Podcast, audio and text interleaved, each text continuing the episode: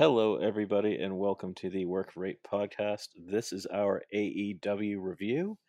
Um, this is uh, yeah, I'm joined with Brad Hardcastle as always. Brad, how you doing? I am extremely hot. It's a mega heat wave here in Oklahoma. It sucks, but that's summertime. How are you?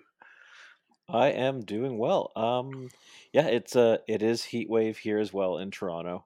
Um, it's hot as hell. However, where I record this podcast, it's actually very cold. So if you hear some dripping, that is, I've set a humidifier up beside me because last time we recorded, I, I could have swore to God I got COVID afterwards. That's how bad my throat was after our podcast. I was like, I'm, I'm getting it. I'm getting the COVID. I did not. I just uh, had recorded a two hour podcast Mhm. in a, in like beyond frigid temperatures Mhm. Because our AC's out of whack and certain areas of the of our living area is uh, colder than it should be. Okay, so uh, let's get into the news this week. Also, we're recording this on some different software, just doing a little test. Um, hopefully, uh, hopefully it works out, and then we might use this a little more going forward. We'll see. Okay, so the news this week. There's some interesting news. Um, well, first of all, we should say that Kenny Omega is going to be facing Moose at the Impact um, pay per view this weekend. I can't remember the name of it. It's Against All Odds, I think is what it's called. Uh, sh- yeah, I think so. And his match is actually taking place at Daily's place.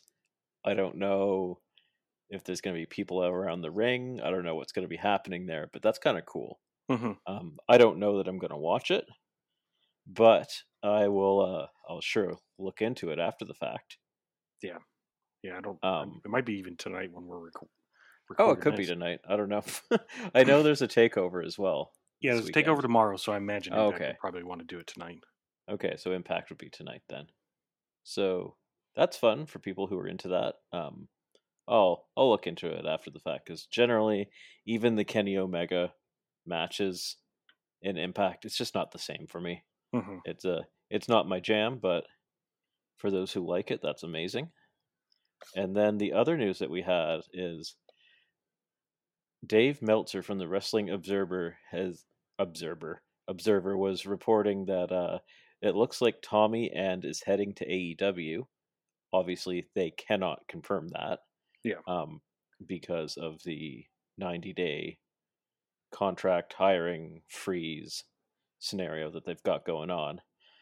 But um, that's interesting, and uh, as well, apparently, uh, there are some people in WWE who are pushing to get Aleister Black back with the company. At this point, I don't see that happening. Yeah, I don't think so either. I think he's gonna enjoy his freedom. He's been streaming like every night on Twitch, something he couldn't do in WWE. So he seems to really be enjoying doing that. He called the last two years with the company a slow death. Mhm. So, Yeah. that's pretty damning. Yeah, he had um, nothing negative to say about the people. It just his he Yeah. didn't seem like he liked the experience that much. He even said that he really liked working for Vince. He Mhm. said that his relationship with Vince was very was very positive, but just that he just wasn't used. Mhm. And he Vince would always tell him that his ideas were great and this is a everything's uh good, everything's kosher, and then it, it wouldn't happen. So yeah, and he said he's looking forward to having the shackles off. And I agree that will be uh he'll live and die by that Yes, wherever he goes. if we can get corpse paint Tommy Indigan, I will be a very happy Brad. So that's all I I, mean, want in life. we likely are at some point. He said he doesn't want to redo any of the same things, but we'll see. And another person who uh, some information is coming out about, uh, this is coming from uh, Sean Ross Sapp at Fightful.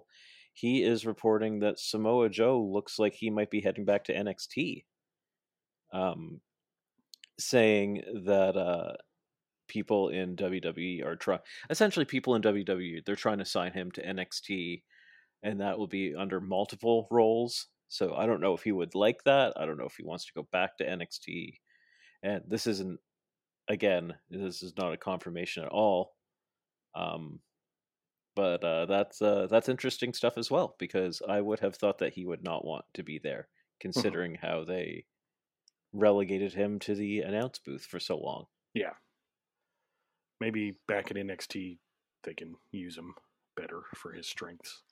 hmm And it, it does make some sense because he um Finn Balor, I've heard again, I don't really watch NXT, but I've heard that they are going to be he's going to be heading up to the main roster at some point reasonably soon, or that's the way it looks.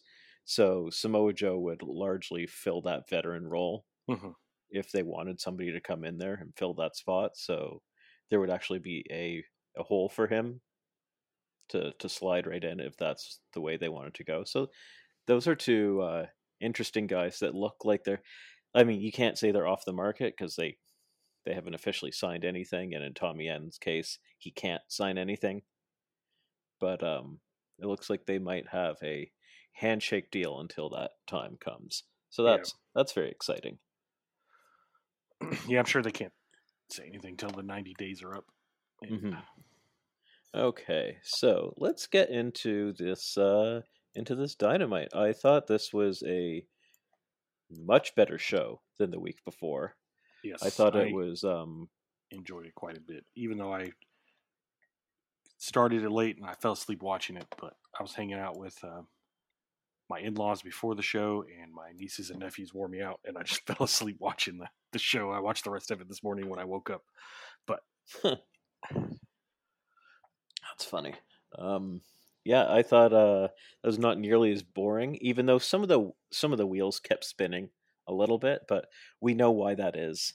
They they just essentially had three straight recorded shows hmm that they had to fill before they got before they get to the live shows and then that's essentially going to be a whole new era of AEW going forward and that's very exciting. Yeah, yeah, they had the old setback. It kind of felt nostalgic, even though it's only been gone for like two or three weeks. I felt felt kind of warm to be back at the old setup, the pandemic setup. It's it's funny like it's it actually is quite aesthetically pleasing to the eyes. Mhm. The uh, the old setup. So I actually kind of liked it more than let's say like last week's with the crowd noise and the crowd atmosphere. I like the live crowd setup. Mhm. but when the crowd isn't electric when it's not like fire energy i actually think it uh, detracts a bit yeah, at least at Daily's place because it's a unique setup Mhm. once Yeah. they're in an actual arena oh my god that's going to be the best Yeah. Yes. Yeah. Whenever they go back on the road, I wonder if they'll still do the two tunnels because I remember before they just had the one tunnel, but I wonder if they'll do the face heel tunnel even on live. well i think they had the the face heel tunnel at the other stadiums but at Daily's place they couldn't do it because of the layout That's true. Yeah. I think that's what it was. But I, I remember them debuting it, I think, on the road before. So we'll see.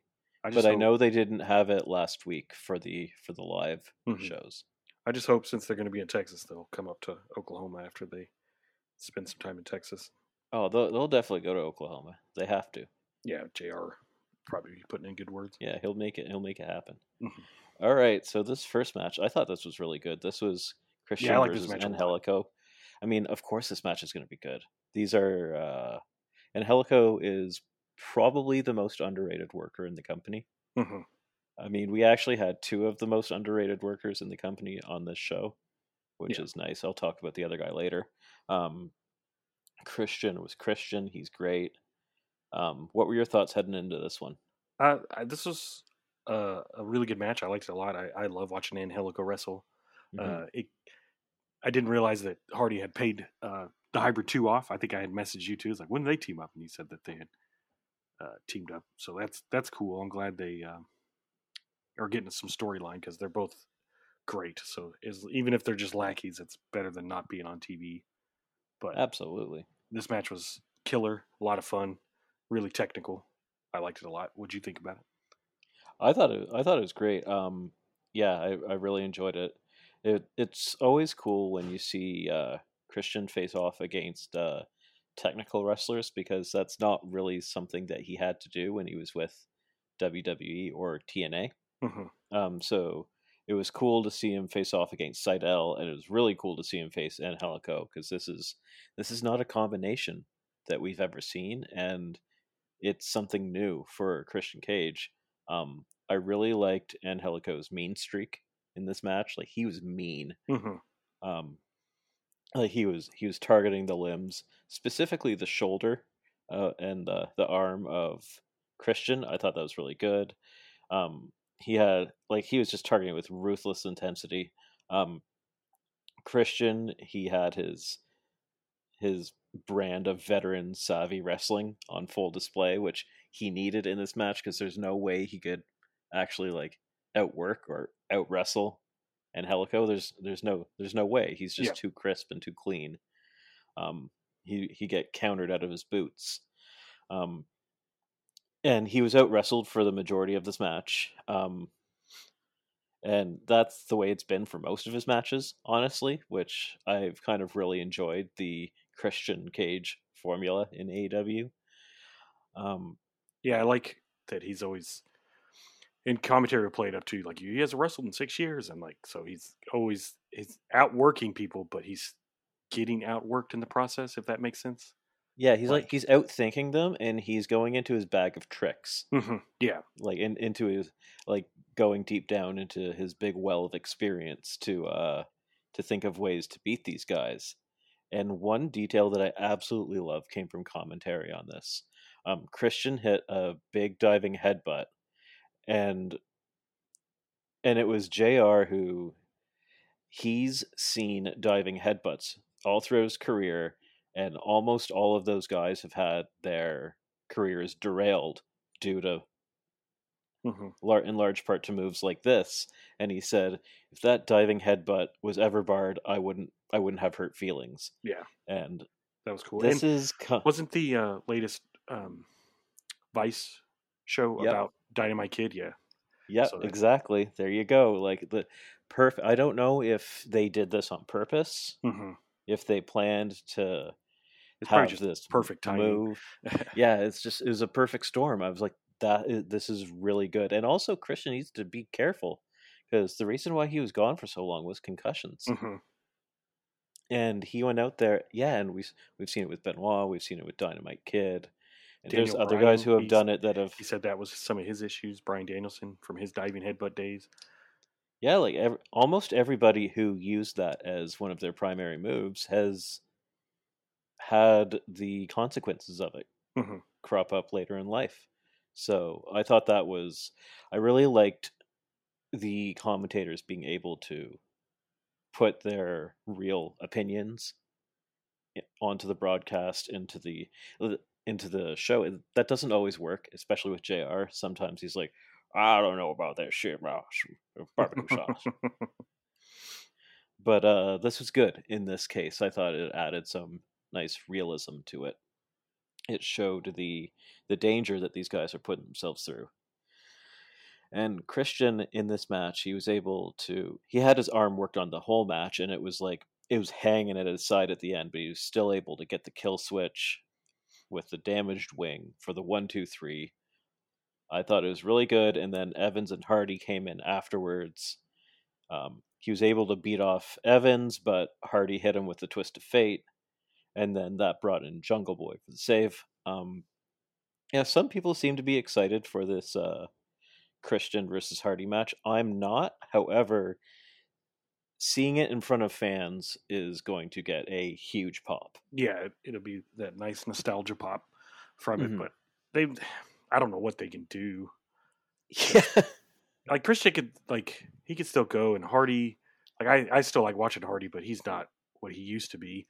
So, and I don't want him to do like uh, extreme ladder match or anything because I don't No. want to see either one of these guys taking insane bumps or anything. Not at all. That would be an absolute mistake. hmm Um, yeah, so I'm interested to see where they go. I know Hardy's last big high profile match was actually very good, and that was the one against Darby. hmm So he still has a little bit in him, but we'll see. Like it's it's sort of like he has to rely uh, quite a lot on the other person hmm to to help elevate it. And with him, with the two older wrestlers, I'm like, oof, this is gonna be Yeah. This is gonna be tough, especially like and Christian's been also relying on the people that he's facing to look like the older man. hmm Yeah, And this will be um, like AEW's first like veteran veteran match, like their first real. Their first two inductees into the Hall of Fame. Yeah, yeah, like it'd be two veterans that because usually they they have veterans there, but usually it's like young guys versus veterans. This is like veteran veteran style match. It's kind of cool, but and also another thing like Jungle Boy's been coming out a lot by himself. Like we haven't seen Luchasaurus or uh, Marko. They're definitely separating them, hmm which uh, we knew they wanted to do, but they wanted to do it with fans. hmm They've always positioned him as the next great star. Oh yeah, yeah. And they he's got licensed music and stuff, and so yeah. Mhm, mhm. Now the fans I are really like back, they're definitely gonna push him. Okay, then they show. Normally, I would talk about this at the end of the podcast, but I think it it's significant enough to talk about early on because some matches were announced throughout the card. So they have uh, the July seventh through July twenty eighth shows, which we've heard are all live. This is their their welcome back tour that they're doing, but they have them all as like the mini pay per view events which is Mhm. funny. They, they essentially just slapped a name on each of the episodes, but that's fine. Yeah. The first one in Miami is called Road Rager, which is funny because it just kind of sounds like drinking and driving. But yeah, it sounds like like J- Joey Janela needs to host this night or something for sure. Milker Mommies. Did you did you hear about that? Yeah, Fuck me. He's been doing uh like Big Mommy Milker's bit with Alex Marvez on on Dark for a few weeks, and it is it is R rated and it's Mhm. very funny. Yeah. Hearing hearing Marvez say, There were so many jugs. So many, so many jugs. It's just too much. Okay, so the next event is Fighter Fest Night 1 and then Fighter Fest Night 2. And then the last one is Fight for the Fallen at the Bojangles Arena in Charlotte, North Carolina. That one is significant because I believe they sort of subtly announced a big tag match for that for that event. I'll talk about that later, but I believe the FTR versus Santana Ortiz match is happening there because it's happening in North Carolina. yeah, and it would be nice. It's Kenny's first time to be able to go to North Carolina since they started doing that. it would be thing for his funny. He But comes in, the- he goes North Carolina, and they all boo him. Yeah, but Fighter Fest Night Two is uh, the day after my birthday, and in Garland, Texas, which is like four hours away from me. Maybe I can Ooh, you should go. Try to go for my birthday or something. You should go and then do like a little. How was it to be there live? Yeah, maybe That'd I'll, be I have to talk to my wife, but you know, Yes. all, all our married, all you married people are in serious relationship. People know what they can't just go out on a whim. No, no, you cannot. Okay, so next we had um Tony Schiavone. He brings down he calls out uh Cody down to the ring, but he gave the wrestling world a collective heart attack here. Cuz he comes out, he says, "I have Cody coming down to the ring and next week he's going to be in a tag match against the against the factory with Brock Anderson. Yeah, he knew exactly And- what he was doing. and everyone shit their pants. Mhm. Um, and I'm I'm actually super excited about this because I I love second and third generation wrestlers. It's just part of wrestling. Um, Some people are like, "Oh, it's nepotism." Like, ah, not for me. For me, it's just it's just the way wrestling works. Like, If if Brock can work, then I will, won't even look. But if he's terrible and they keep pushing him, then that, that's that's the only time it needs to be brought up. oh, if he's if he if, if he can Ted work, then- if he's Ted DiBiase Jr., then yeah, it doesn't yeah, work. yeah, yeah. but Yeah. yeah. so he announces that Cody's gonna be with Brock Anderson, and Cody comes out with Brock and Arn, and Brock is dressed like he just came off a yacht. yeah. Um, he looks ridiculous, and he's also standing there with his arm, with his hands on his waist. On one side of the ring, and Arn Anderson was standing there with his hands on his waist on the other side of the ring. They look like mirror images of Yeah, each no, other. like- it's really funny. Yeah, Brock looks like 80s Arn Anderson to the max. Like they even have the same kind of thinning hair a little bit. Like it's it's pretty crazy how much he looks like his dad. It's awesome. I loved it. Um Yeah, and I swear to God, I've seen Arn a photo of Arn Anderson wearing almost that exact same look Mhm. Yeah. before, which is good. Um, so uh, we have Brock and Arn. They're flanking uh, Cody and Tony, and as I said, they're sta- they're standing in that in that way. And Cody, he's talking about how how our fathers they've set such high standards for us, um, like really high expectations. And he he mentions that uh, and he's he's really excited to get revenge on his loss to Ogogo the week prior, and then QT interrupts and he's like, um, actually, Cody, I'm the one who beat you. I beat you all alone in that ring. There was no one around, fair and square, yada yada yada, and and obviously, again, I think this is building towards QT versus Ogogo down Yeah. the line. As soon as he came out and said that, I was like, "Oh, Mike, Mike was right." Whenever he said this last week, that it's going to be about Yeah, QT and Ogogo. A go go's going to knock him out for sure. Mhm. and and I like that he called out he called out Cody's nepotism. He says like, "Oh, here's Cody again with the nepotism and the pyro." He's like, he's like, "Oh, we're gonna we're gonna lower Brock down from the Yeah, ceiling." I like with-" that. That made me laugh whenever he said that. Lower him from the ceiling. And uh, then QT ch- challenges Cody to a match in Miami, and he said that he's going to whip his ass. And he's like, "No, I'm literally gonna whip your ass in a South Beach strap match in Miami." And I'm like, "Okay." I mean, I don't really want to see this feud go any longer, but I'm This always here. be the end of it. The strap. I'm always here for a slap for a slap match, for Yeah, a strap match. match. I wonder if they'll um, do where they're both tied to the strap, like it's one long strap, or if they just both have a strap. I think they should both just have a strap. We've Mhm. seen two tied to each other matches already, and the last one didn't go very well. Yeah. So I think they should. Uh, I think they should leave that, but I think they should have straps.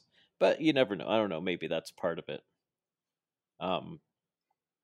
Yeah. So Cody says, "You no, you know what? Let's do this right now. Let's have our strap match now." And they both start taking off their belts and Arn's trying to hold him back, and QT comes in the ring, and he cracks Arn right between the shoulder blades hmm with with that belt, and he goes down, and and Brock Anderson tackles QT, and he starts hitting him with some really nice worked shots. Yeah, his uh, double leg takedown was good too.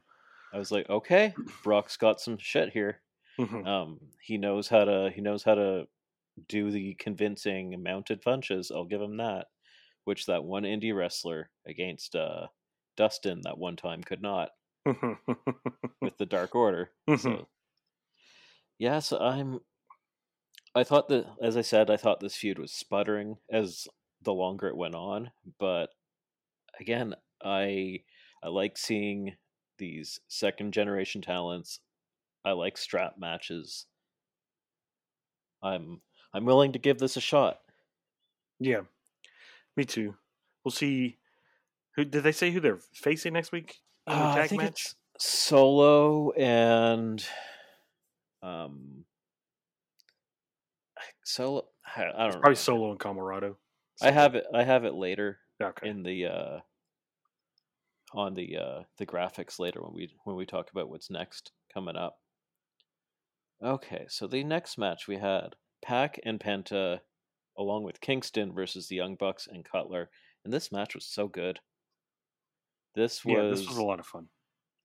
and all the praise I heard from this match afterwards, and I totally agree with it, was there was so much storytelling in this match, but and it was told through Kingston. He was brilliant at this, and it wasn't Kingston with the other team that he was telling the story. It was Kingston with his own team, specifically him and Pac.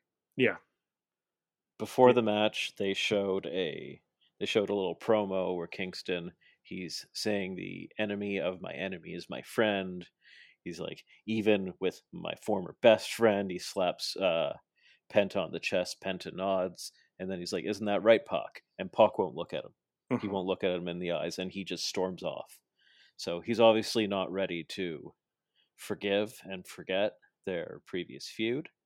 Um, Which is Yeah, cool the- because uh, a lot of times in wrestling, uh, when they team up old rivals, it's like they just forget about that they used to just beat the shit out of each other. So now I'm glad that Pac is remembering. It's like I still don't trust you, but That's that's one thing with AEW. Nothing's ever forgotten. These Mhm. w- as they when they say wins and losses matter, it's not just the records. It's that they remember these losses Mhm. or they remember these wins. They remember like even uh Kingston and Moxley remember their battles like in the indies, Mhm. which is cool. Like everything everything has a shared history, which is cool. Um yeah, so the Bucks come out for this match in their Cheesecake Factory gear, and Cutler is in full young boy with the face shield and all, and he was an absolute star in this match. yeah, he make he was cracking me up this whole match. I feel like this is a star making role for him in uh, in a in like a Jar Jar Binks way, and it's really funny. Um, as I said, there was all kinds of story in this match. Um, we had the the surface level Death Triangle versus and like Death Triangle versus Young Bucks storyline, which is sort of Lucha Bros versus Young Bucks storyline, which I think is going to lead to a match between those two teams for Mhm. the title very soon at one of these five shows they have lined up. And then we have Pac and Kingston and having a lovely reluctant relationship. Um, Pac wanted nothing to do with Kingston, despite Kingston's best efforts. Pac refused to tag in with uh, from Kingston at any point in this match until one um, absolute desperation hot tag where he was forced to tag Kingston uh, near the end of the match. So that was perfect. They dragged it out. He wouldn't tag him in, and he finally did. And Kingston went in there and just lit the world on fire. Kingston eventually he got Pac to work cohesively at one point, which I really loved. Pac's going for a going for his own dive on the outside, and Kingston stops him and he says, "No, no, no, no, no! You and me together. We, we're doing this together." And Pac goes, "Okay." And then they hit tandem topes on the outside. And then this is essentially what takes out the Bucks and allows them to get the win over um, over Cutler, who's left alone on the inside. Um, I think that this will likely result in a feud between those two of them eventually. Like I think Pac is eventually going to turn on Kingston Yeah, soon, so and then they're going to have a little feud with each other. And Kingston's probably going to win and then face Kenny, but you never know. Um, yeah, I think all of this was told with the expert blistering tag action from the Bucks that Yeah. only they can bring. And it's funny because really the talking point of this Bucks match was not even the Bucks, which is fantastic. yeah, Cutler. Cutler was cracking me up. All the shots to his face and stuff, and even before the match, like on Twitter, the Bucks changed their bio to talking about how like this all relies on Cutler and stuff. And then after the match, they put "Damn it, Cutler" as their bio the- and stuff. They're saying this is your chance, Cutler. Don't screw it up. Mhm. Yeah, he took every kick was to Cutler's face. yeah. Like every kick that was every kick that was thrown, the person would duck and it would hit Cutler, or Mhm. the kicks were aimed at Cutler. Um, the end of the the end of the match was uh, Cutler got hit with the Hurricane back fist from Kingston, right in his broken orbital bone for the one two three. Post match, the Good Brothers ran down predictably, um, making their presence felt. This brought out Frankie Kazarian. He cleared the ring, and then Kingston points Kazarian over to Cutler, who's still standing in the ring, looking like a goofball. Um, he gets taken out by Kazarian, and then they have the the four faces standing in the ring, and you can see it's Kazarian, Kingston, um, Pac, and Pentagon. And like, okay, so we're we're likely going to see. I was thinking we're likely going to see a four way match. It's actually going to be another trios match next week. This time, however, it involves Kazarian on their team, so that's pretty cool. Mhm. I just I really like that they have Kingston, Pac, Kazarian, and the Lucha Bros all swirling around each other, and they're all just circling the elite, and we don't know how they're all going to pair off in Mhm. different ways going forward, and it's really cool. Yeah, it's it's pretty cool. I, I like it when stories overlap. like this and stuff. Yeah, AEW does that a lot. Mhm. And sometimes they tend to not follow through on everybody in these scenarios. I think Pac has fallen victim to that a couple times. Like, you know, where uh, he, Fenix, and uh, who was it? And Archer were all circling around. Was it Kenny at one point? I don't Mhm. remember who it was. And then eventually, like once the pay per view hit, it was like, oh, Pac doesn't have a match and Archer doesn't have a match. Yeah. Or what? And it's like, oh, why were we doing that then? hmm So hopefully they can uh, they can capitalize on that. Maybe that's why Kazarian's there to give somebody a match. Um, okay, so the next segment we had uh, a film by Michael Kurosawa, and this was essentially the propaganda conspiracy video meant to show that Orange Cassidy intended to use the crooked refs to screw Kenny out of his championship. Um, they they put subtitles in to cover up what the uh, what the refs and uh, Don were actually saying, which was kind of funny. Yeah, whenever the crowd was chanting "F you, Don," they're saying "Thank you, Don." Like the subtitles were, yeah, "Thank was, you, it was, Don." it was funny. It was it was cute. It was short, and um, and then we it cut to an inner circle promo, and I thought this promo was very good, especially compared to the previous week. It starts with uh, FTR accepting the challenge laid out by Santana Ortiz, and as I said, based off of Dax's references to FTR being from Carolina, I believe that this match is going to take place at the Bojangles Arena on July 28th. I think you can pencil that in. Obviously, it could change and I could be wrong, but he's been leaning into being from North Carolina for for a week now. Um he was complaining that he and Dax weren't included in the uh the Twitter graphic for the uh for the North Carolina show, so he photoshopped his face onto onto every single wrestler. I didn't see that. That's hilarious. So to me, it's like, okay, this is their way of saying that's when it's taking place, and I really like that. This was fantastic Jim Crockett style, a fantastic Jim Crockett style promo from Dax. He talked about putting food on the plate of of his children and his family, and how the pinnacle is as successful as they have been within this feud because they are a family and not a group of individuals. Cash then had a nice line where he said that he actually doesn't have a family, so he doesn't care about uh he doesn't give a shit or a damn about the family of any of the inner circle members and he's willing to hurt theirs and I was like that's cool that is uh that's hard as hell Mhm. and then Spears grabs the mic and he starts cutting this unhinged promo on Sammy not being the conquering hero, how he's just a glorified indie wrestler with a blog and a fanny pack. And he's in the middle of screaming about how he's the hero and that he's not finished before Tully cuts him off and essentially tells him that he's finished. yeah.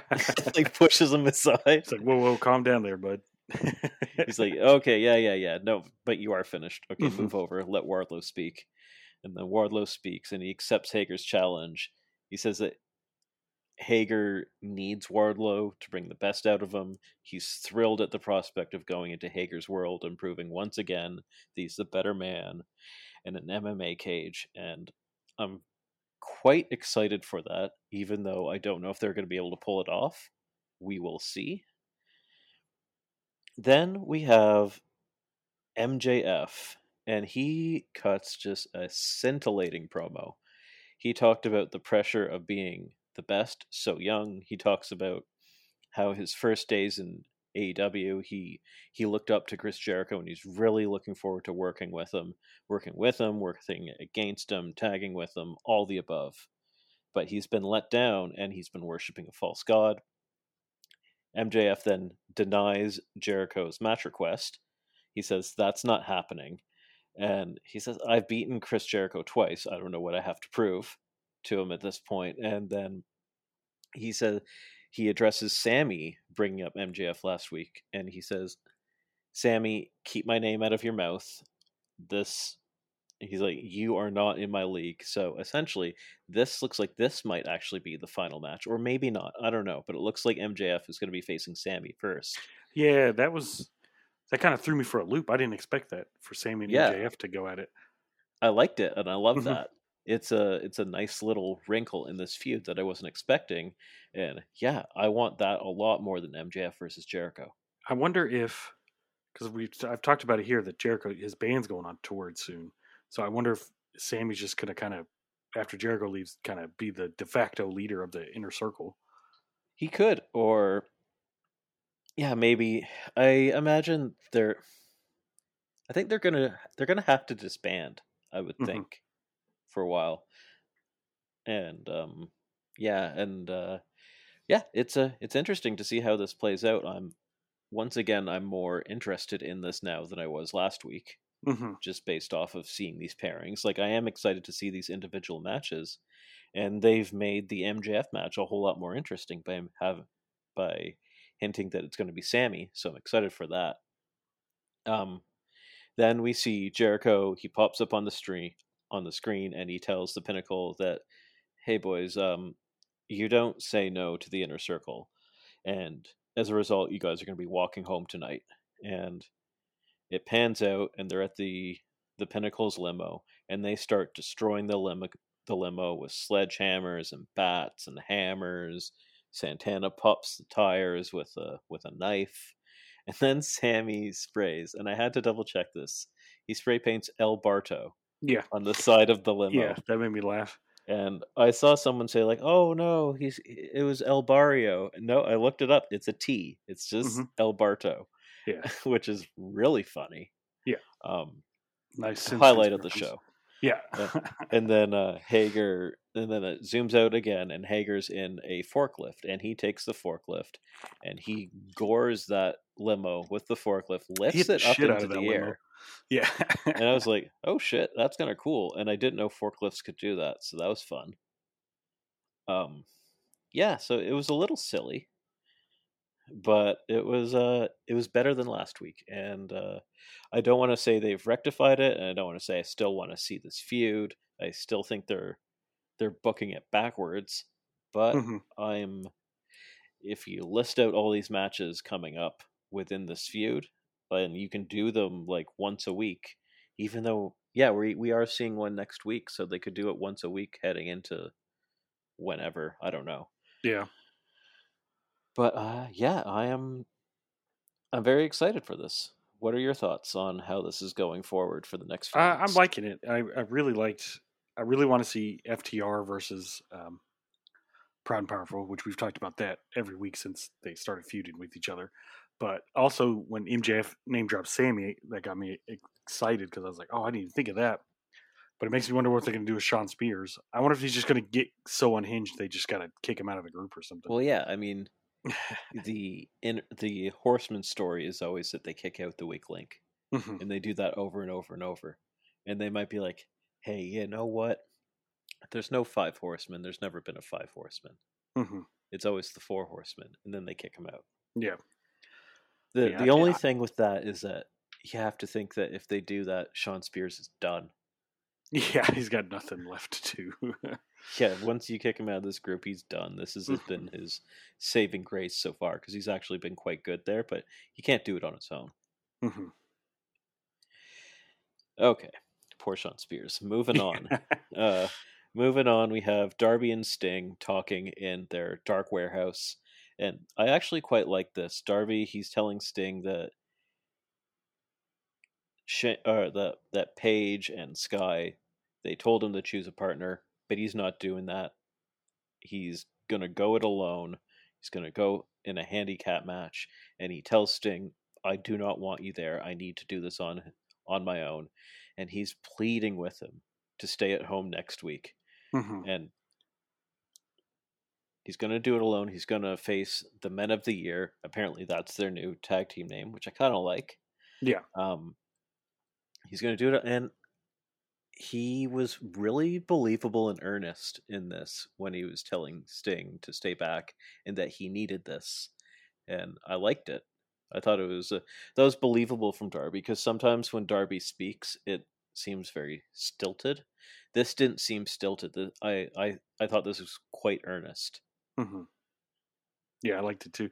I didn't realize it was going to be a um, uh, uh, uh, handicap match. I thought it was a tag match, but It was And he- supposed to be a tag match, and he was Oh. supposed to find a partner, but he said, okay. "I'm I'm not choosing a partner. My partner is myself." okay. That which I was like, "That's a nice way out of this." because otherwise you're just injecting someone else into this feud that doesn't really the only person who would have worked would have been archer Mhm. i don't Yeah, that's really what I thought it was going to be, but i don't yeah. now i don't really know what the point of including archer in the storyline was to begin with but but you never know maybe archer comes out to save him after darby dies next week Who I can see that too. Like they're beating him down, and he comes out, makes the save. Okay, so next we had this. I think this was my match of the show, which is funny. I'm not surprised it was my match of the show, but like it's a on paper, you're like, okay, this is a weird one. This was Miro versus Uno, and these guys leading into this match cut two incredible social media promos. Mhm. Um, I I'm not going to go into them, but I recommend you look them up. There is some nice, smart, happy accidents happening in it. There's a there's a nice thunderstorm happening behind Miro during his, yeah, and then there's rumbles, and then in Evil Uno's, they clearly put in post thunder and rumbles in his, and he says at the end of it, he's like, "I added the thunder in post." at the end of his. It's very funny. But leading into this match, Evil Uno cuts another promo in a vignette that, again, like Darby's, is so earnest. He talked about how what Brodie Lee meant to Uno over the past 15 years. Said they were on the road together on the Indies. They shared their families' experiences with each other. Brodie Lee sent him photos of his kids. They always kept in touch. They were always very close. And he said that Brodie Lee was one of his best friends. He says that winning this title would validate the 17 years it took Uno to get to this point. He wants to be he wants to bring pride back to the Dark Order and he wants to bring the championship back to the Dark Order for Brodie Lee. And he most of all he wants Mr. Brodie Lee to be proud of him. I was like, holy fuck. It's like Mhm. this is really good. Like it's incredibly heartfelt, incredibly earnest, and inc- and extremely endearing for one of the bigger like misfits in AEW, Mhm. which Yeah. I thought was great. And to see where he's come since he showed up and sat on that creeper throne yeah, and got crickets from the crowd and like chants of "Who are you?" and like uh spooky perverts and stuff like that. To see where he is now, like yes, this is fantastic. And with that voice, that voice just sounds like a friendly person. Mm-hmm. yeah. And I love his mask. His mask is so cool, like with the teeth and all that stuff. It's yeah, it's it's really good. I loved it. And Miro wasn't going to let any of that happen. yeah, Miro said, "Nope, I do not He- care about that." he was a completely overwhelming physical force um, and he completely overwhelmed uno physically and uno's no small man Mhm. um, miro looked unstoppable despite this uno was able to use his brains and his craftiness to mount some improbable comebacks at one point he hit uh, senton atomico for a near fall which was awesome and then this brought out the rest of the inner circle to stand outside the ring in a show of support for him. And it was really cool because they were just there to cheer him. They weren't there to Mhm. get involved. Negative One was there, which was really nice because again, that's Brodie Lee's son. He's doing this for for the late Brodie Lee. Uno responded by sending Miro face first into the exposed turnbuckle, once again getting a very close near fall, and my heart legitimately stopped for like a split second. I was like, Mhm. "Oh my god, they might go for the huge feel good moment here." Like That'd they might have they might have pulled one over on us. Mhm. Like and I was like, oh, "Shit, they did all this this cool promo and all this thinking that they were just going to tug at our heartstrings, but they're actually going to give it to him, and it's going to be like a, a huge moment. And that was not to be the case. And Uno summoned the courage to channel Brodie Lee. He did the he did the kiss and Yeah. he did the discus lariat. He hit it, and Miro did not move. Yeah, he just stood there like, what the hell? the air completely went out of the building. The Dark Order, who had been cheering, went dead silent and they just froze.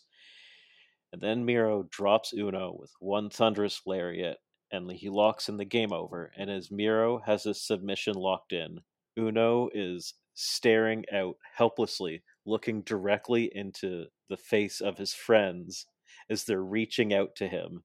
And he taps and he's staring at negative one Bro, the late Brodie Lee's son as he taps out, and then Miro starts waving at them Mhm.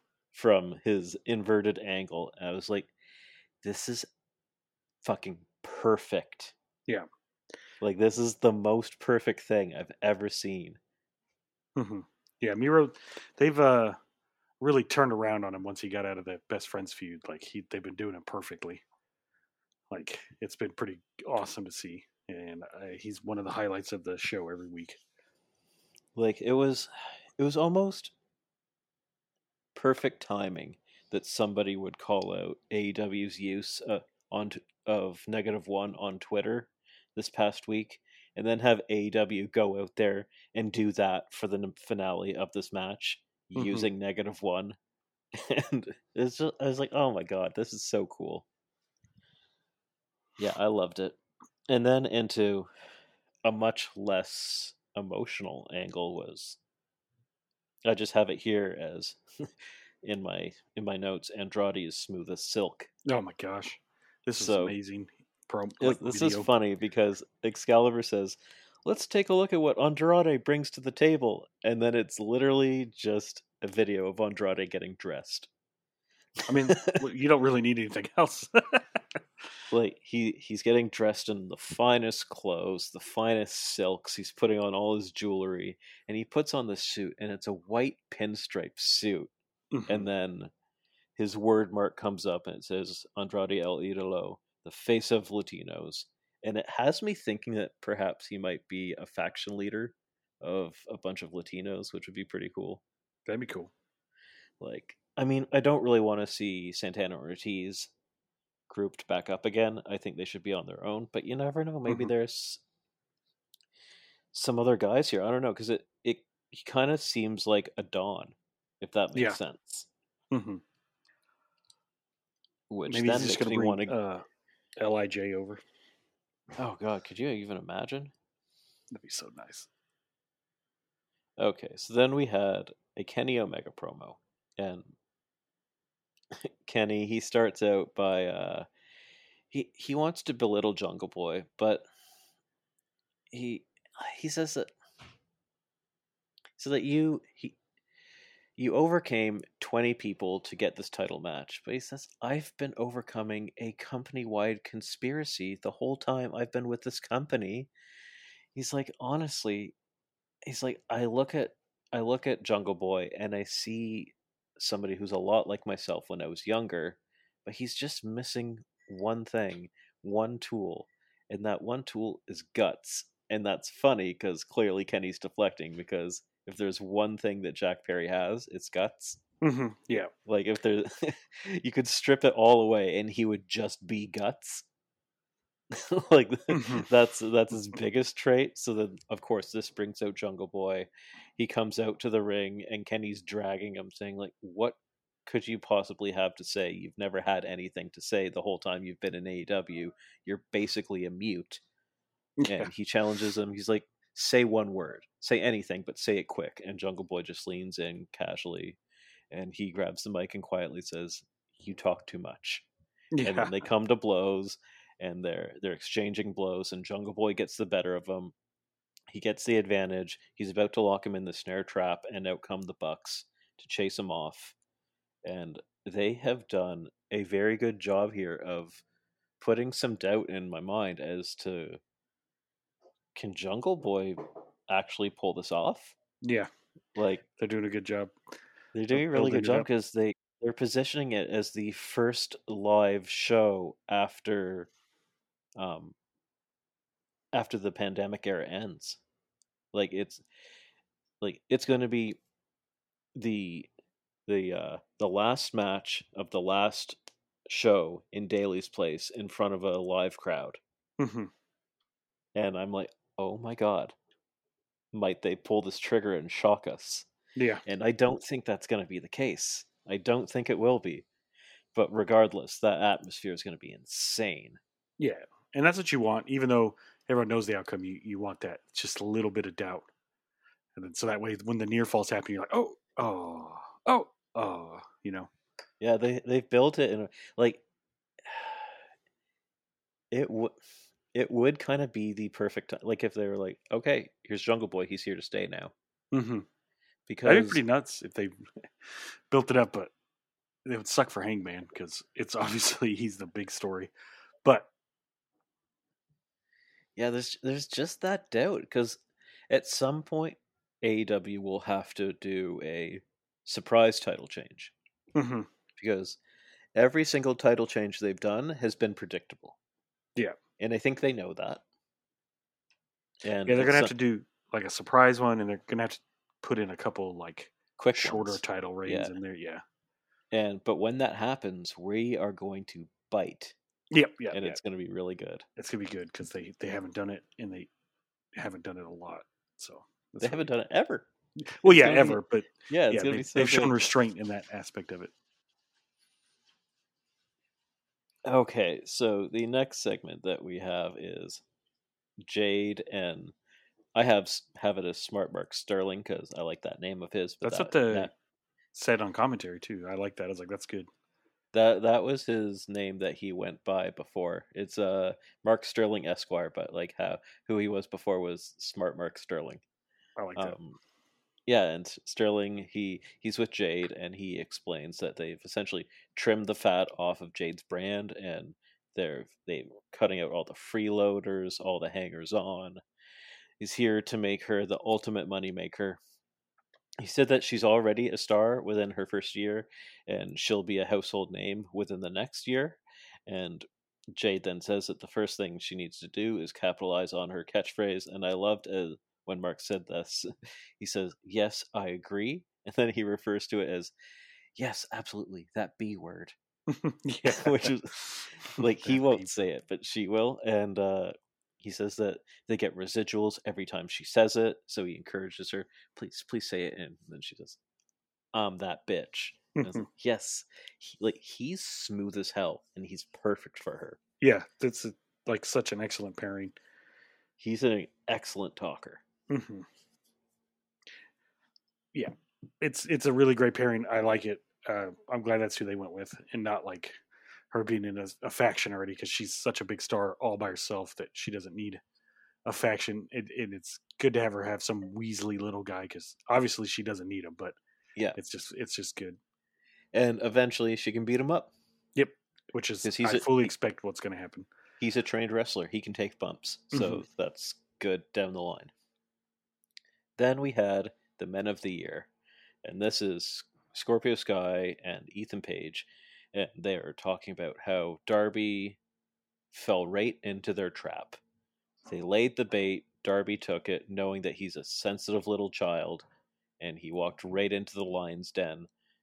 They're like, how dumb can you be? hmm They're saying that they've already taken his title, and what they're planning on doing now is taking his mind. And they're going to do that after they beat him in that handicap match, which he volunteered for because he's a moron. hmm and love that. That's funny. I just like that they they outsmarted him, knowing that Darby's pride gets the best of him. Um, yeah, and then the next segment is uh, Archer murders a man, and my notes are Archer murders a man. Yeah, and that's was- it. I don't even know how long he's in the ring for, but he destroyed this guy and then just walked out. He didn't even get his hand raised or anything. Yeah, it was good, and um, I get it. It quickly makes Archer look crazy and like a a man possessed. I can I still don't know where they're going with him, but Which uh, what we were talking about earlier, Mar- Archer, I almost called him Marcher. Archer may come out and save him because this match came right after the the promo, so Mhm. it's kind of like planting that seed in your mind. They generally do not drop things. So I am predicting that yes, that is probably going to be the case. Mhm. That Darby is going to be laid out and they're going to continue to be beating down on him post match after he loses. Unless he wins, which would kind of bury them a little bit. So I hope Yeah, they- you, don't want to see people losing handicap matches like that. But but I think they beat they beat him and then they continue to try and end his life and Archer comes out to save him because Sting's not there. So there you go. There's the booking. We did it. yeah, hire us AEW. No, I'm joking. Okay, and then we get the uh the wingmen, and they this is uh Peter Avalon, Cezar Bononi. Oh, I can't remember the JD Drake. JD Drake. Thank you. Mhm. And Have they been uh, called the Wingmen for a while? Because that's an awesome name for what for for a couple weeks now, Okay. and um and the Hollywood Hunk, and Mhm. they're there, and they're they're talking about Orange Cassidy, and they say that they offer Orange Cassidy a spot in their new wingman makeover program because, quite frankly, he looks like a child. And they say that Cassidy can allow them to rearrange his wardrobe, or Cezar will rearrange his face. Mhm. And it's like, okay, this is simple and effective. We I like don't that need... JD's still wearing that see-through shirt too. Was he wearing it underneath his jacket? Yeah, you could see it hanging. You could see it hanging there. That's that's really funny. I like that a lot. Um, yeah, I like that this doesn't need a story. It just needs a promo and then a match, and that is Mhm. just fine. Okay, so then we have Nyla Rose versus Leyla Hirsch, and I thought this was another very strong I love this match. This is the match I fell asleep on. Like I didn't even realize I had fallen asleep. I just woke up and it was on. it was on whatever they're playing. I think they played um, Meet the Parents after Mhm, Dynamite last night. I just woke up and it was in the middle of that movie. I was like, oh, I fell asleep. mhm, but- mhm. Yeah, this match was awesome. yeah, this was really good. Apparently, there was some back and forth on Twitter between the two of them, with Hmm. uh, Nyla Rose making fun of Leyla Hirsch's height. Yeah. and um, yeah, Which this match though, because I thought they were going to turn Nyla face after what she did to Britt, but I guess they're just going to do heel versus heel. and yeah, Britt's Britt's sort of that cool heel. Mhm. The problem is that if you put the cool heel versus the legit heel, you're pretty much turning her face. yeah, yeah. So that's the problem they're going to run into. But we'll Maybe that's what they want to do. Maybe they just want to turn her back face. We'll we'll see what. The, oh, there's there's so many faces in that division though. Anyways, I don't know. We'll see what happens.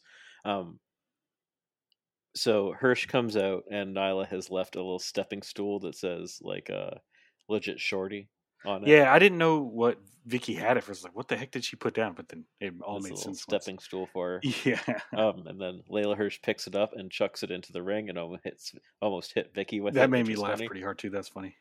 She Um, threw that thing far too because it was like a plastic stool. Those things aren't very heavy, so. yeah, it it sailed. Um, and yeah, Hirsch is at her best when she is being stiffed by significantly larger opponents. Mhm. That's why her matches in the Indies against the likes of like John Silver were particularly compelling because Yeah. it's John Silver being John Silver with his kicks and his Mhm. power and everything. It's against little Leyla Hirsch. It's really good. She had a series with him and uh, Alex Reynolds actually, and yeah, it allows uh, Leyla to yeah, it's essentially this was the energy that Nyla was attempting to employ in this match, which is to toy with her much smaller opponent. Um, it allows Leyla's offense to look really impressive with her grappling while having Nyla repeatedly power out of it with feats of strength. So they Mhm. both end up looking really good there. The skill of Leyla versus the power of Nyla. And Leyla had this she had an incredible hope spot near the end where she hit a top rope propelled German suplex on Nyla Rose, which was so cool. And then she Yeah. followed it up with a running knee and then her springboard moonsault, which she hit clean this time. She doesn't always hit that move. That's normally her downfall. then she got a near fall on Nyla from this, but Nyla was able to just reach the ropes, which was cool. She didn't kick out, she reached the ropes. It keeps Leyla looking real strong there, and then she locked in her finisher, which was the armbar, and Nyla she she powered out with like almost like a big one arm power bomb, Yeah. which was cool as hell. And then Nyla went for the draping knee. She put her on the ropes. She goes up to the top rope, and I thought that Leyla looked like she wasn't really on the ropes, and that's because she was playing possum. She hops off, jumps up, she counters it with a Hurricane Rana, or so we thought. Nyla stops the momentum and turns it into an avalanche beast bomb for the win. I was like, ooh, fuck, this was a clean match. Yeah. Like it was everything was really cool. There's one point in the match too where Nyla did the uh, power up one arm thing and just slammed Leyla into the ring bar- uh, barricade outside, Yeah, which was awesome. just cool. Like it was, she just looked like a marauder out there, Mhm. just slinging around Leyla like she's a piece of meat. Yeah. great. I loved it. I thought they both looked excellent in it, and um, yeah, I thought they both looked super strong. And yeah, it's it's good. Leyla's over really good. well. Nyla's really good. Uh, it's um, I've tried been thinking about this because I've talked about it a couple times, like a female Haas. I don't know what you'd call it, but it's kind of like a female Haas match. But Yeah, this was a match that was hinted at at one point, but we didn't get. Mhm. I can't remember why. I think it was for COVID for COVID reasons. I think Nyla got exposure to somebody Mhm. and had to back out of the match. yeah, those were the days. Remember those last year when you'd start setting up a match and be like, I got to take two weeks off. Yeah, it would completely throw everything off. hmm Yeah, that was that was the shits. Um, Yeah, speaking of Nyla, we had a, a Britt promo where Britt is taking shots at Nyla. She said, "Oh, Nyla, you looked really good flipping burgers. Maybe you should stick with it." And I thought that was really funny. Um, she calls out Nyla for poking fun at Leyla Hirsch's height. She said, "I would never stoop that low." Is to poke is to poke at somebody's height like that, which I thought was really funny. yeah. They should just keep them both heel like we were talking a second ago and just have them try to out heal each other. For sure, for sure. Or maybe you turn Nyla face in the match. I don't Mhm. know. She know she said that she knows that Nyla is coming for the title, and she knows that she understands that because the title makes Nyla, whereas Britt Baker makes the title, just as she's made the division and she's making a whole new era in AEW. It's like nicely done. This was clean and Mhm. building directly off of the match she just had prior. I was like, this is this is a really smooth transition into a promo, and then transitioning the promo into their match coming up. I think that's great. We don't have an have a date for when that match is coming, but I assume it's going to be on the road. Yeah, it's going to be one of those name shows they have because it, it's perfect for like night one or night two of Fyter Fest. Or even this Saturday show they're really trying to build up as well. Yeah, that too. Okay, and now we are heading into the main event. And this is Hangman and Ten versus Hobbs and Cage. And throughout this whole match, Taz is assuring us that everything's okay. Mhm. He spent the whole match doing the propaganda work, trying to, he's like, no, no, everything's fine. I know you can see the explosions behind me, but everything's okay. Yeah, like that uh, Leslie Nielsen meme or whatever. Yes, like, yes, yes. Nothing to see here, and everything's blown up. Yeah, this match was just a lot of beef, beef slapping. yeah, It was really good. great. I Some love Hangman. I like Cage and Ten, but I love uh, Hobbs too. Hobbs is quickly becoming one of my favorites in AEW. Absolutely, this is really cool. All four men look great. They're all Mhm. super athletic big men. Cage was out there doing lucha shit. He hit Yeah. a six one nine, which is cool. Um, Yeah, I think I saw someone on Twitter post too. Like, I guess they were tweeting while they're watching it. Like, did Cage just hit a fucking six one yeah. And Starks and Hook come out at one point to make their presence felt at ringside, essentially just to be there to fucking stir some shit up. Hobbs at one point hit the most devastating crossbodies I've seen in my That life. so nice. It yeah, damn near depleted me on my couch at home. Yeah, you had texted me. Did you see that crossbody? So when I woke up, I was like, "Oh, I'm gonna. I'm looking forward to this." Like, It was and it did not it- disappoint. it was short and it was violent. Mm-hmm. Every man on the commentary yelled out at one point, and I swear to God, JR had an orgasm. Oh yeah, He's just like, oh, oh, oh. yeah. It's like Jr. Is, he- everywhere. is he okay? Someone check on Jr. Yeah. Like I think his his hat blew off his head when that happened. He's like Vince when he sees uh, was it Stacy Keibler or Mhm. Trish yeah, Stratus? meme. Yeah. Yeah, Starks and Hook then they throw in the FTW belt into the ring. Cage grabs it, throws it back out again, like the like the previous week. Uh, Starkson hops up on the apron, slaps the shit out of Yeah. Cage. and then Like- immediately started pointing at his neck. Yeah, and then Cage just chases him to fucking into the ocean. Mhm. Yeah, they, they're just gone. Yeah, he chases him out of the building. Mhm. And this leaves Hobbs in the ring, now in a handicap match, and Taz is beside himself. He's apoplectic. Hobbs, he did manage he did manage to get a nice near fall. He hit 10 with a massive spine buster, but that was he was not to win this match. He's he gets cut down by 10 hitting a a ripcord cutter into the buckshot lariat. I really like how this implosion is happening for Team Taz. I think it's cool.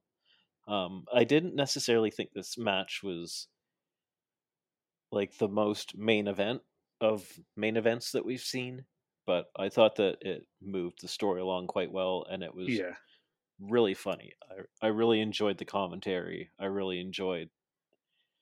It's it's worth it alone just for that crossbody. yeah. The crossbody is great. Good If, God. if for the like you said, the Team Taz story. But it seems like since they've been doing these Friday night shows, they really put the bigger matches on the first hour, which makes sense. yes, And then because like you fell asleep.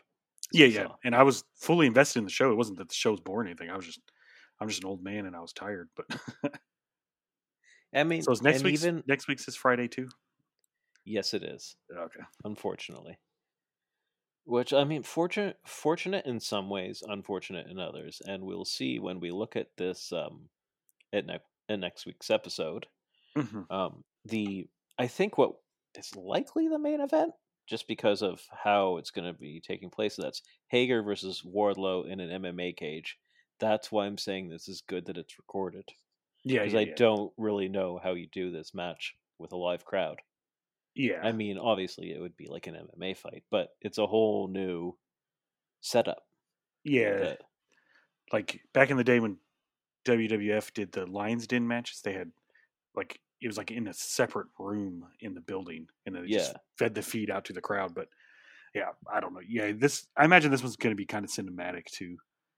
yes, and uh, I'm looking forward to it. And Mhm. I think it's it's a match that can only be done recorded like that. So Yeah, for sure. Then the next match we have Cody Rhodes and Brock Anderson versus QT Marshall and Aaron Solo. Aside from Brock Anderson, I don't give a shit about this. But Yeah. I'm super interested in Brock Anderson. Me too. Ogogo's not even like listed on this graphic, so I don't know. Maybe Weird. it's back yeah, in England. but I uh, imagine this is what's going to open the show, maybe he'll show up and knock out Anderson. Who knows? and maybe he knocks out everyone. That'd be cool. Except for Comoroto. Him and Comoroto just need to team up. Yeah, that'd be interesting. Mhm. Um, have you seen? I saw a picture of Comoroto in his property of the Performance Center gear, and he didn't have the beard and he didn't have the hair, and he looked completely different. I'm sure he doesn't even look like the same person. I gotta He find does these not. pictures It's- after it's we're finished recording. He looked like Ethan Page. yeah, that's funny. Okay, so then next we have Darby Allin versus Scorpio Sky and Ethan Page. This match is going to be really, really good. They've got Mhm. something special planned Yeah. for this. So Yeah, Darby's gonna bump all over the damn place to make uh, Sky and Page look amazing and like vicious heels. And we are on record saying that Archer will show up hmm for the post match. Yeah, you heard it here first. And then we have Orange Cassidy versus Cezar Bononi. Okay. like, It'll be It'll be fun, I'm sure, because they have listed with the best friends and Kris Statlander and the the wingmen. So I'm sure lots of shenanigans. It's just gonna be. a- This will be just kind of funny. This will be goofy comedy. match. Yeah, it'll be fun. And then the thing I'm excited for the most is Andrade El Idolo in a sit down with Jim Ross. Yeah. yeah, First of all, Jim like- Ross, get his name right. Yeah, yeah, yeah, yeah. Don't call him Andre the Idol. this time. Andre, Erd, Erd, Erd, help me out here. yeah, unless they, I mean, he could they could have him say it wrong again and like uh, Andrade slaps the shit out of him or something because Yeah, Andrade's like, I am the face of Latinos, and I Mhm. demand that you show us respect. yeah, He's like, Just you're gets up and- racist, yeah, Oklahoman. gets up and hey, not everyone in Oklahoma's racist. I know, but There's dozens of us that aren't. I'm just. I know, I know. But just I'm playing up the character. no, no, yeah, not- you definitely do that because it, it wouldn't be far fetched. I'll just say that. Yeah, it would But- be like you you show us respect, you you old man. Yeah, yeah, and he just slaps him. And, but yeah, this this is probably going to be the highlight of next week because Andrade's a, a freaking star and deserves all of it. And then we have another six man tag versus Penta L0M, Eddie Kingston, and Frankie Kazarian. So no Pac, No but, Pac. Fra- but Frankie inserted in there. hmm And then Matt Jackson and the Good Brothers. So no Nick. No Nick, yeah. And then they've So- also got announced that Alex uh, is coming back out with a Penta. So we haven't seen him in a while, and that's awesome because Alex uh, needs to be on funny. TV every every week. Yeah, could you imagine? Like, I mean, it's not going to happen, but Andrade with the Lucha Brothers, like, like, Just nothing else needs to happen in life. That'd be amazing. and he do- he just doesn't need to speak. yeah, You just have to wave his hand and have them like. go- I Mhm. mean, I want him to speak. I want Yeah. them to show him speaking because he can, Mhm. and he's clearly worked on it. But yeah, so next week's card is it's interesting. There's some stuff that I'm really excited to watch. I imagine. Hmm.